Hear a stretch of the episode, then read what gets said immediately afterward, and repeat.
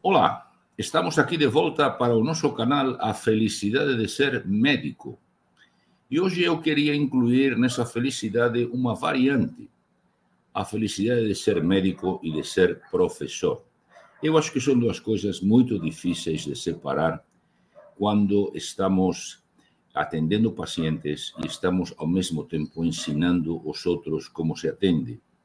Não um ensino teórico, não um ensino em PowerPoint, mas um ensino na trincheira, lá junto com o paciente. E me lembrei de uma história que me aconteceu durante uma conferência, faz talvez uns 15 anos, por aí. Lembro que estava falando da importância da empatia, do sofrimento do paciente, de saber entender, de saber falar, de saber ao mesmo tempo eh, comunicar notícias difíceis de um modo carinhoso e atento. No final da exposição, eu, eu fiz uma pergunta: alguém aqui já teve ocasião de dar uma notícia ruim para um paciente, de enfrentar uma situação complicada, de saia justa? Um rapaz no fundo da sala levantou a mão. Falei: ótimo, venha aqui e conte-nos como foi. Ele chegou na frente, pegou o microfone e me disse: faz algumas semanas teve um acidente muito grave na rodovia que passa perto desta faculdade, era fora de São Paulo. E esse acidente grave estava dirigindo um senhor e tinha dois filhos. Um dos filhos morreu imediatamente, o outro eh, salvou-se e ele foi parar na UTI em estado gravíssimo. Ligaram para a família, para a esposa, que veio junto com outra filha da cidade ao qual eles estavam se dirigindo, veio para ver o que tinha acontecido. Obviamente não falaram qual tinha sido o desfecho do acidente. Disseram que tinha havido um acidente e que estavam graves.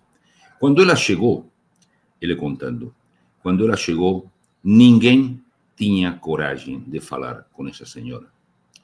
Sumiram os médicos, as enfermeiras desapareceram, sobrou para ele um rapaz de quinto ano de medicina. Ele saiu, ele foi lá, ele deu a notícia. O seu filho morreu. O seu marido está em estado grave na UTI. O outro, seu filho, está bem. Aquela mulher me abraçou, contava o rapaz. E a partir desse momento, ela só quis conversar comigo sobre o estado do marido até o marido sair da UTI. Quer dizer, ela não queria saber se ele era médico, se não era médico, se era estudante. Foi o único que acolheu aquela mulher no seu sofrimento. Eu fiquei muito impressionado com isso. Toda a plateia também, que não conhecia a história do colega. E aí eu fiz a pergunta-chave: Mas onde você aprendeu a fazer isto? Você viu algum professor fazer isto? Parece que todo mundo desapareceu na hora do fogo cruzado? Falou, professor, eu fiquei órfão de mãe com cinco anos. Eu sei o que é a dor e, portanto, eu estava pronto. Eu fiquei pensando, será que temos que ter médicos ou estudantes de medicina que passem por tragédias familiares para serem capazes de empatizar, de cuidar, de acolher a dor alheia. Será que não somos capazes de fazer isto sem necessidade de passar por tragédias? Essa pergunta continua no ar.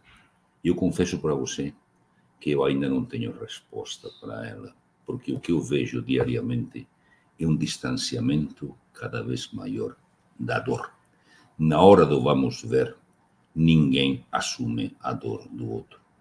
Quando você assume, como esse rapaz fez, esse é o princípio de um caminho que certamente te levará à felicidade de ser médico e também descortinará para você o horizonte de poder ser um grande professor.